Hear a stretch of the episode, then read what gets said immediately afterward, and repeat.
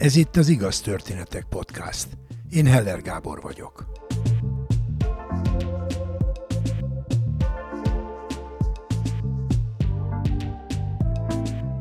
A hetvenes években a katonaköteles ifjúságban nem buzgott a hazafias érzés, hogy besorozzák őket a magyar néphadsereg kötelékébe. Más szóval, sok srác törte azon a fejét, hogy úszhatná meg, hogy két évre berántsák a seregbe. Vajda Pierre-nek sikerült megúsznia a huszonnégy hónapos katonai szolgálatot, de ennek ára volt, ami mai napig nyugtalanítja. Ez már hetvenhármas év, amit írunk, és tudtam, hogy el fognak vinni katonának, ezt itt most már nem lehetett megúszni, már túlkoros voltam majdnem. Egy visszatért disszidens, hát ez nyilván elviszik katonának, akár büntetésből is. Ugyanakkor meg arra gondoltam, hogy überokos pali vagyok, hát én már valahogy onnan kivágom magam, vagy valami olyan dolgot kitalálok, pszichés rendellenesség, bármi, amivel majd, majd ezt valahogy megúszhatom, de az már nem ment, hogy ne is vigyenek el. Elolvastam egy pár tesztet, nagyjából tudtam azt, hogy mondjuk mit kéne nekem ahhoz produkálni, hogy elhiggyék, hogy én, hogy én nem vagyok alkalmas, már pszichésen nem vagyok alkalmas a katonaságra. Elvittek Tatára, mondták, hogy rendkívül elit alakulathoz kerülök, úgyhogy kurvára kellett volna örülnöm, hogy, hogy én egy elit alakulathoz kerülök. Eléggé kétségbe voltam esve azért, szóval most vidáman mesélgetem, de hát azért eléggé kétségbejtő volt ez. Nekem egyfolytában azon járt az eszem, hogy, hogy na, oké, na most akkor mikor kezdjem, hogy kezdjem, mi legyen az. Megyünk, menetelünk, egyszer csak megérkezünk egy ilyen kietlen, valami őrületes, ilyen hatalmas mezőre, és látom, hogy, hogy ilyen nagy, ilyen fapóznákra fel vannak akasztva féldisznó, félmarha. A lő gyakorlat arról fog szólni, hogy itt élőben megnézhetjük azt, hogy, hogy az adott töltények azok milyen sérüléseket okoznak a, a húsban. És hát ez meg tényleg nagyon látványos dolog, hát ez hiányzott tényleg nekem február elsején hetvenháromban, hogy, hogy ezt láthassam, mínusz tízben száz kilométeres széllökések mellett. Ott lövöldöztek, lövöldöztünk, én is nem tudom, fekve. De utána mindenkit felállítottak, és odavitték a véres cafatokhoz, és így az ujjamat beledugdoshattam ezekbe a golyóütötte lukakba. De akkor közben már azon gondolkodtam, hogy ez egy nagyon remek dolog, mert én láttam a többieken is, hogy azért ez úgy nem ment el csak úgy, szóval azért sokkot okozott mindenkinek. Azt gondoltam magamban, hogy nekem ez lesz az első ilyen sokkom, amire majd valamilyen módon fogok tudni hivatkozni, hogy én kész vagyok, tehát én ezt nem tudom vállalni. És akkor jött a következő, ugye sorsadt a lehetőség. Beértünk a laktanába, oda jön hozzám egy tizedes, kezembe nyomott egy, egy nagy kannát, oda mutatott egy kétéltűre. Annyi, annyi itt a feladatom, most, hogy így visszajöttünk, hogy ezzel a petróleummal mossam le ezt a kétéltűt, aztán majd meglátjuk, hogy mi lesz a végén. Egyelőre ennek lássak neki, mert ez nagyon fontos munka. Az igazság, hogy reszkedtem a hidegtől is, meg a gondolattól is. Hát tudnék, próbáltam megfogni ezt a kétéltűt, és ráfagyott a kezem. Ezt fogom valahogy majd mosogatni valami rongyal, én nem tudom, meg petróleummal, tehát mondom, ez lehetetlenség. És fogtam magam, mondom, jó, nekem ennyi elég. Tehát én gyakorlatilag most már voltam katona, ezt most már elintéztük. Mondtam, hogy én lefekszem. És fogtam magam, és ott így, így, Az, az már egy nagyon teátrális dolog volt, hogy ezzel a petróleumos kannával együtt, ahogy fölmásztam erre a kétéltűre, onnan így leestem, nem nagyot, de így a petróleumos vödörrel együtt, azt az így kiömlött, meg nem tudom micsoda, és én így a földön feküdtem, mint aki elájult volna, és reszkedtem, mint a falevél, ami nem volt olyan nehéz produkálni, nyilvánvaló, hogy úgy így az egész testemben reszkedtem, de ez a remegés, ezt még mondhatnám is, hogy ez egy olyan jól működő dolog volt, nem kellett nagyon erőltetni. Hát itt összefutottak meg minden, és mondták, hogy hát akkor ez engem bevisznek a gyengélkedőre, mert amik, amit akkor produkáltam, az annyira ijesztő volt, tehát aki rám nézett, hogy hirtelen azt hitték, hogy ott fog meghalni. Ott voltam a gyengéken, és akkor már éreztem, hogy én ugye hát végül is a második nap elértem azt, amit, amit akartam, vagy legalábbis annak az első lépcsőjét, és ugye ágyba kerültem, stb. És ezt a remegést, ezt folyamatosan hoztam. Annyira elfáradtam ettől, hogy ugye valahogy éjszaka próbáltam lecsillapítani ezt, és bementem a takaró alá, és a fejemre húztam, és, és ott próbáltam egy kicsit pihenni, mert azt gondoltam, hogy egyébként hogy mindenki engem figyel, hogy most akkor én remegek, vagy nem remegek. És egy pillanatra láttam magamat a tükörbe, szóval ijesztő alak voltam abban a pillanatban, nem tudom, olyan, mint hogyha egy, egy, egy évig átsuhant volna a fejemen, szóval nagyon-nagyon-nagyon rosszul néztem ki.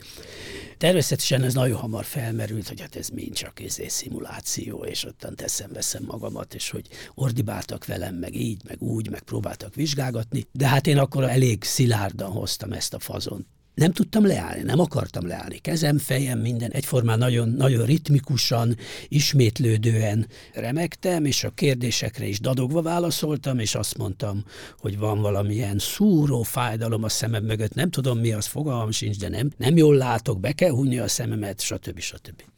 Hát ezek annyira megijedtek, én magam megijedtem attól, hogy ők megijedtek. Kezdtem már abba kételkedni, hogy, hogy, hogy hát, ha, hát ha valójában amit produkálok, azt valójában produkálom, anélkül, hogy én azt igazából elhatároztam volna. Tehát ő valahogy ennyire erős volt a dolog.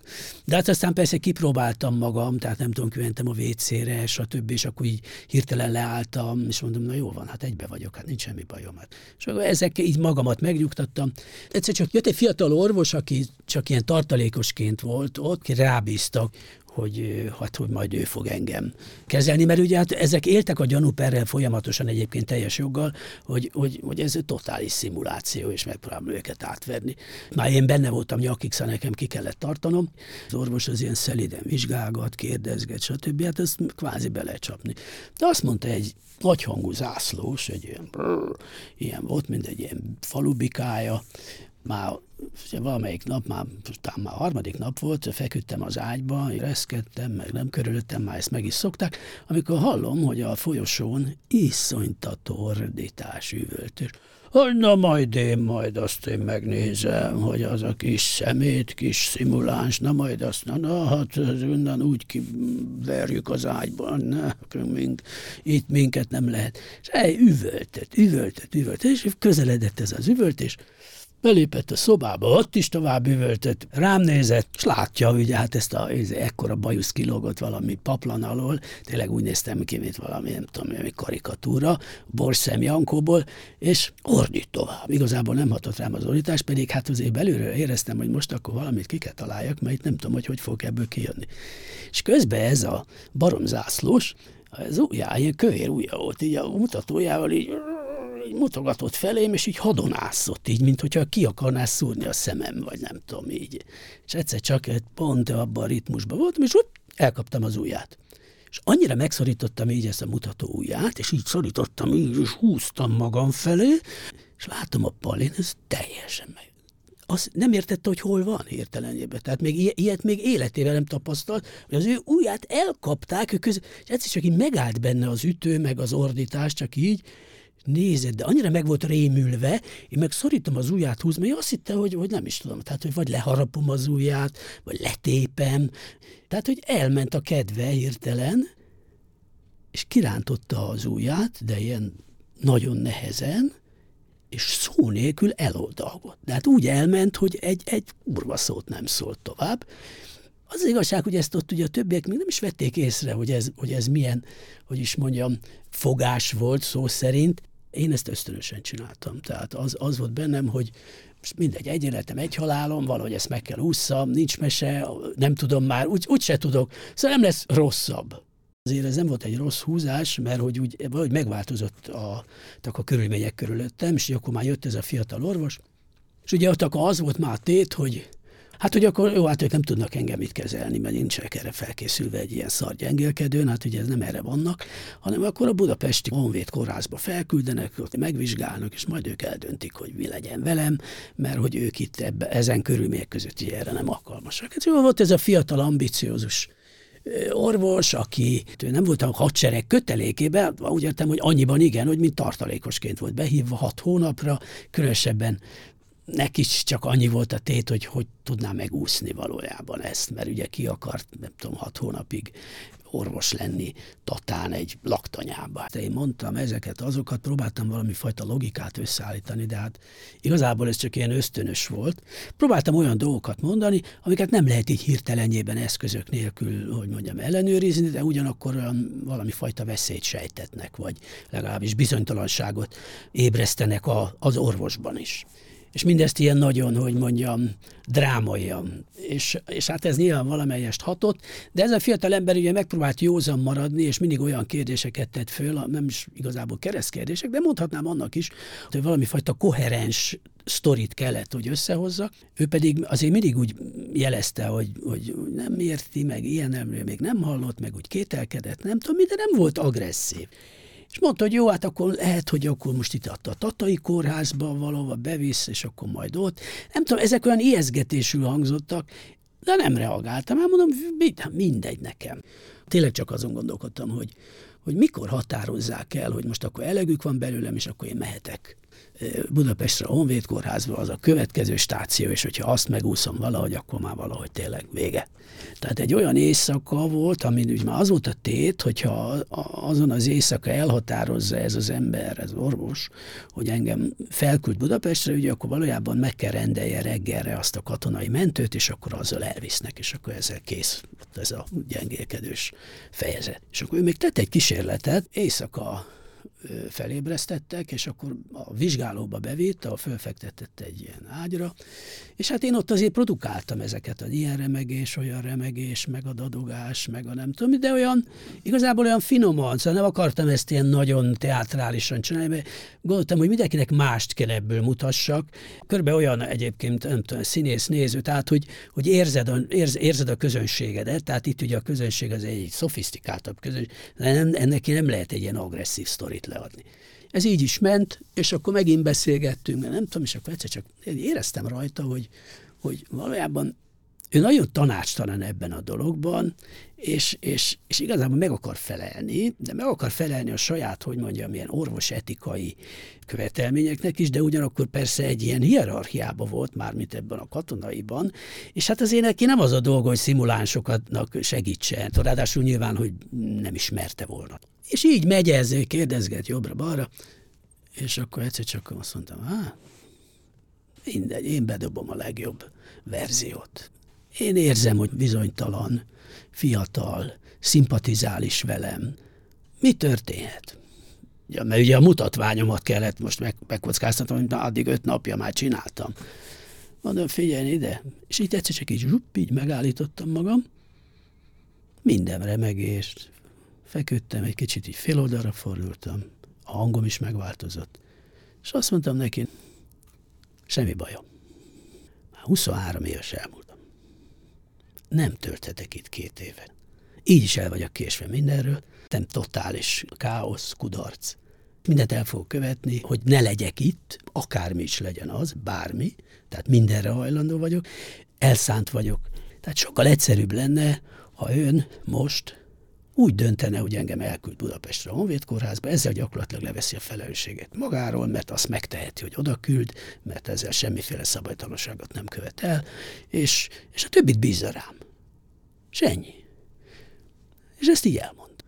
Tényleg nem tudtam, hogy most akkor lesz ugyanaz, mint a zászlós, az maga itt engem be akar csapni, stb. Mert ugye ebben ez is benne volt, hogy hát ez ilyen hiúság, és hát hogy, hogy lehet valaki ennyire elvetemült, ugye, és ő meg is egy orvos, most végzett, és akkor nem ismeri fel.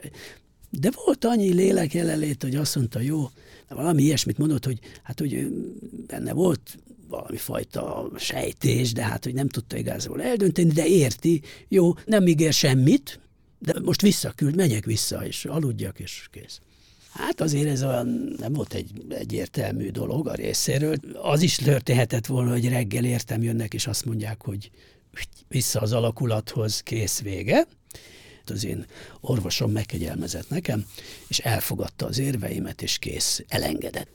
És így kerültem oda a Honvéd Kórházba, ahol egyébként ez nagyon mulatságos, mert, mert ott, már nem, ott már nem tudtam én olyan okos lenni.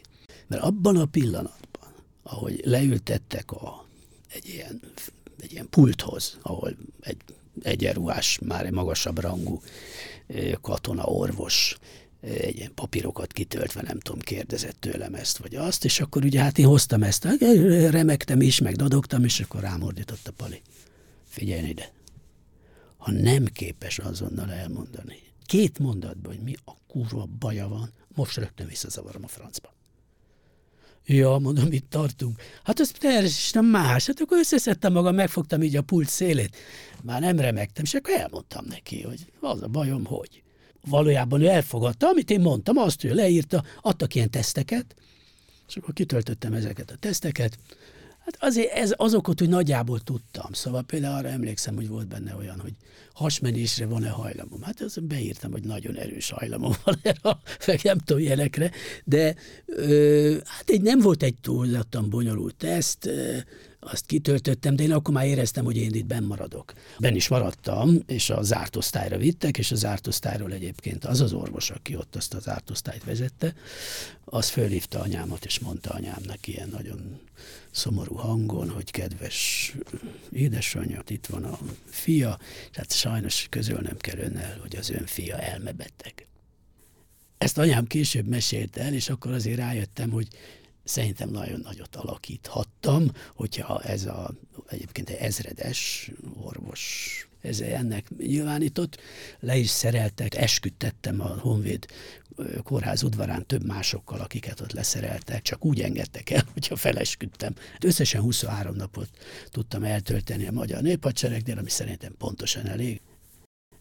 A leszerelés után, tehát ezután a katonai eskü után néhány hónappal, már nyár volt, akkor elhatároztam, hogy, hogy lemegyek Tatára, és megkeresem ezt az orvost, azt tudtam, hogy ott lakik. És ehhez még toboroztam barátokat, meg barátnőmet, valójában négyen voltunk, beültünk egy autóba. Vettem két üveg vodkát, az egyiket megittük a kocsiba, iszonyatosan vidámak voltunk, és azt gondoltuk, hogy ez milyen jó pofa dolog, hogy hivatlanul, teljesen előzetes értesítés nélkül lemegyünk, becsengetek, és én majd meg fogom neki köszönni, hogy ő, hogy ő mit tett értem, és hogy megmentette az életem. Egy romantikus, teljesen ostoba gondolat volt, és hát ilyen iszonyatos, ilyen pesti vagány, érzés, senkit nem figyelembe vevősz, olyan fensőbséges érzéssel érkeztünk meg oda, én becsengettem, és hát ez az ember nyitott ajtót, akinek hát fölbegyökörözött a lába. Azt hittem, hogy örömmel fog fogadni, meg én most már megköszöntem, stb. És akkor nézett rám, teljesen értetlenül, és, és iszonyatosan zavarba volt. De, hogy mit, mit művelek itt? Hát belekorumpáltam ezt a, ezt a szerencsétlen embert valamiben, amiben ő egyébként nem volt benne. Tehát én teljesen félreértettem ezt a dolgot. Ennél érzéketlenebbül egy ilyen dolgot bonyolítani nem lehet, azóta is nagyon szégyellem.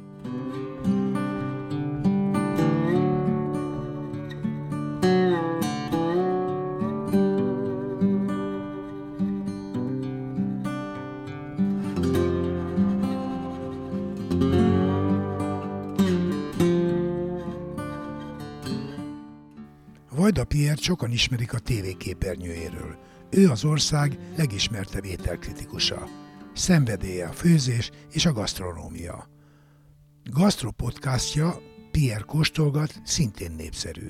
És ha mindez nem lenne elég, Pierre rendezett már filmet és írt regényt is. Legutolsó könyvét Jávor Pálról írta, Ripitjom címmel. Ritkán kerül egy védőügyvéd abba a furcsa helyzetbe, hogy a védencére kiszabott ítéletet, ha tehetné, súlyosbítaná. Sziklai János ennek a podcastnak az elődjében a körben mesélte el a történetét Budapesten, a Magvető kaféban élő közönség előtt.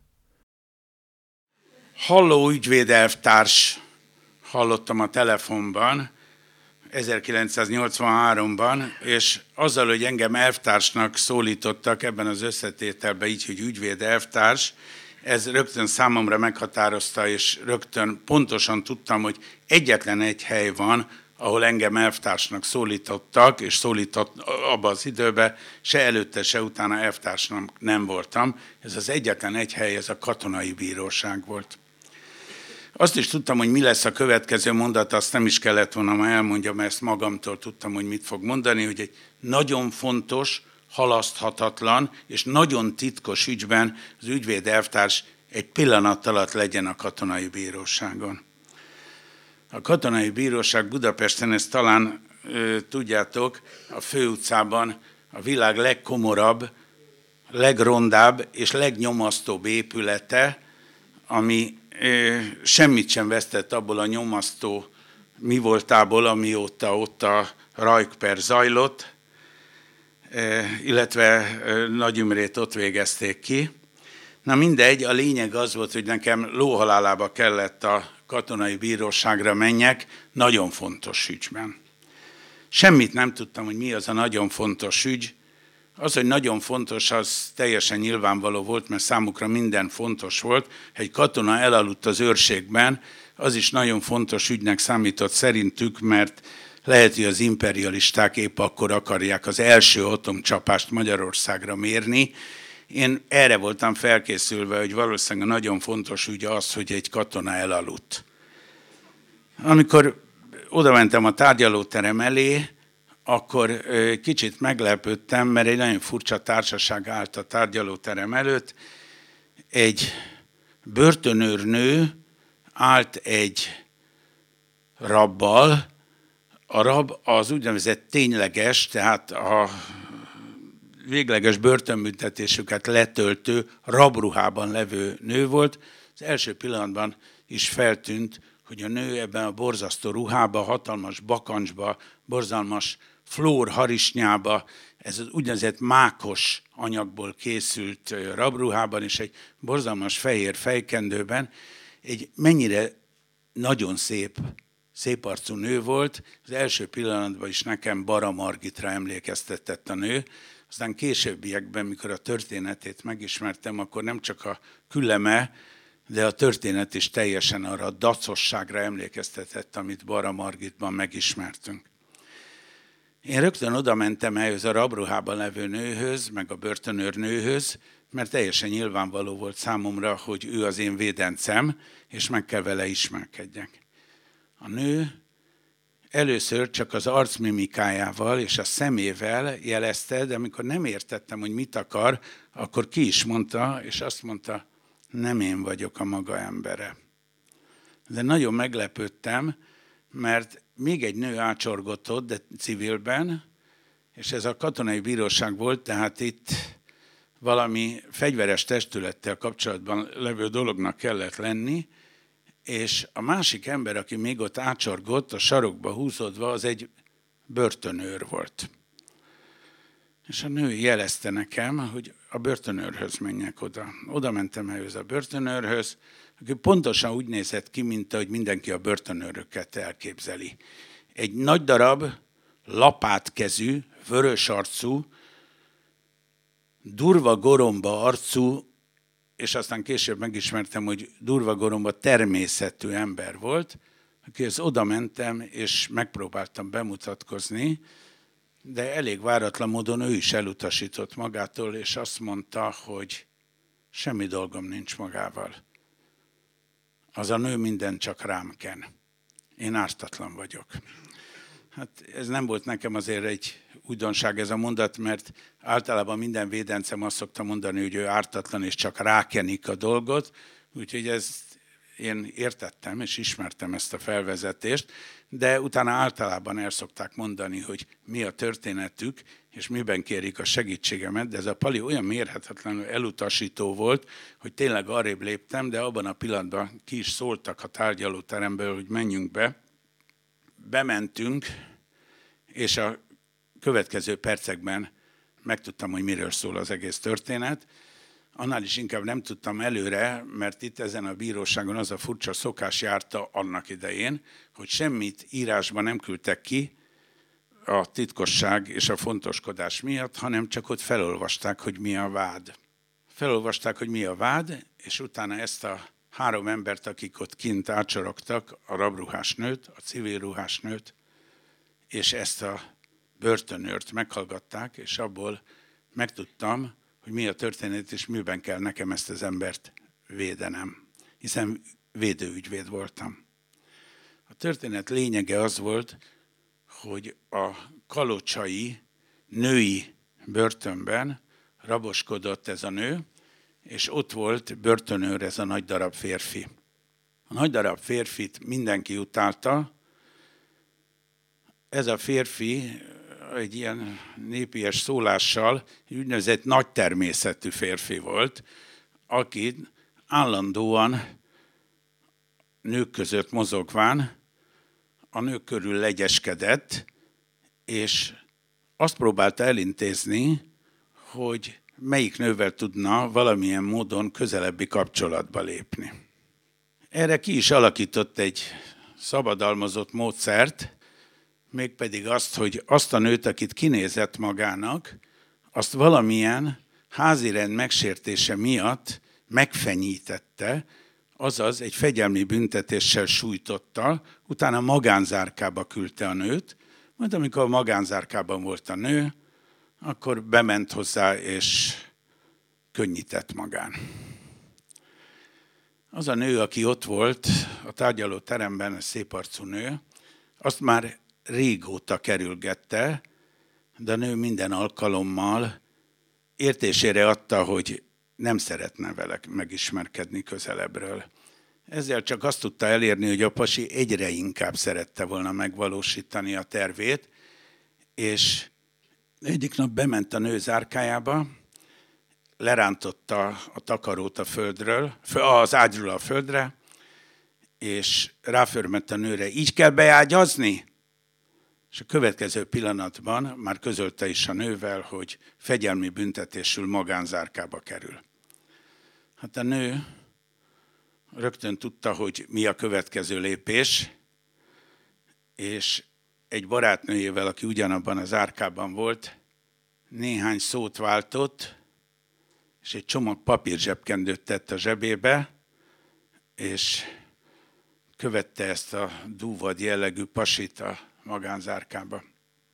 Amikor este volt, és lejárt a szolgálata a börtönőrnek, akkor be is ment a magánzárkába, és a magánzárkában a nőt tiltakozása ellenére megerőszakolta. Utána, mint ki jól végezte dolgát, a börtönőr távozott, és kegyesen megengedte a nőnek, hogy a nő visszatérjen a saját zárkájába. És itt jön a szerepe annak a csomag papírzsebkendőnek, amit a nő magához vett. A nő egy papírzsebkendővel megtörölközött, és eltüntette a nyomait az erőszakos kapcsolatnak, és a barátnőjével, akiről tudta, hogy másnap szabadulni fog, végrehajtotta a tervét, és a szennyezett papírzsebkendőt egy borítékba beletette, és a másnap szabaduló nő a szennyezett papírzsebkendőt kivitte, és az első útja a katonai ügyészségre vezetett. A katonai ügyészségen feljelentette a börtönőrt az erőszakos közösülés miatt, akit rögtön be is hivattak, és minden tagadása ellenére levették a vért, úgyhogy sok tagadni való a dolgon nem volt. Ennek ellenére a pasi az utolsó pillanatig a tárgyaláson is azt mondta, hogy az egész dolog kitaláció, noha a bíró is mondta neki, hogy a természettudományos bizonyítékok ellen nagyon nehéz védekezni. Ami számomra nagyon furcsa volt, hogy ezen borzasztó cselekmény ellenére az ügyészség a börtönőrt nem a nagyon súlyos bűncselekménnyel, erőszakos közösüléssel vádolta meg, annak is a súlyosabb alakzatával, hanem valami elmismásolt bűncselekménnyel, visszaélés szolgálatban nevű cselekmény miatt büntették meg, valami látszatbüntetést kapott, és meg is maradhatott a börtönőri mi voltában. Ebből a történ- ezzel a történetnek tulajdonképp vége is van. Nekem egy dolog van, ami ezt a történetet kiemeli, egész ügyvédi pályafutásom alatt vállalt sok ezer ügyből, és a sok száz büntetőügyből, amiben mint védő jártam el. Ez az egyetlen eset volt az egész ügyvédi pályafutásom alatt, amikor nem a saját ügyfelemmel értettem egyet, hanem az ellenérdekű féllel. Ez az egyetlen eset volt ügyvédi pályafutásom alatt, amikor azért drukkoltam magamban, természetesen ezt nem mondtam ki, hogy minél súlyosabb büntetésre ítéljék a védencemet. Sajnos ez nem valósult meg. Itt tulajdonképp vétettem az ügyvédi eskümmel szemben, de mai napig nem bántam meg.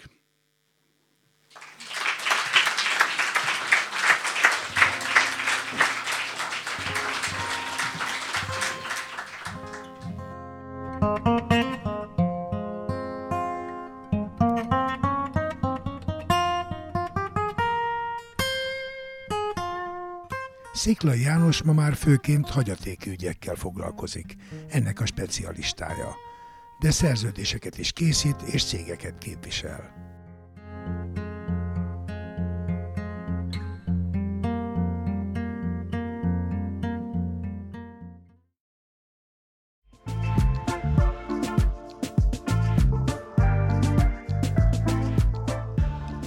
Nem vagy se túl fiatal, se túl öreg ahhoz, hogy te is mesélj egy történetet. Írd le egy oldalon, vagy vedd fel a mobilodon, és küldd el az igaz, kukac, igaztörténetek pont hu e-mail címre. Várjuk! Kövess bennünket a Facebookon, Igaz Történetek Podcast, és ha tetszik, oszd meg barátaiddal. Biztos ők is szeretni fogják. Ha nem szeretnél elszalasztani egy epizódot sem, iratkozz fel az Igaz Történetek podcastra kedvenc lejátszódban.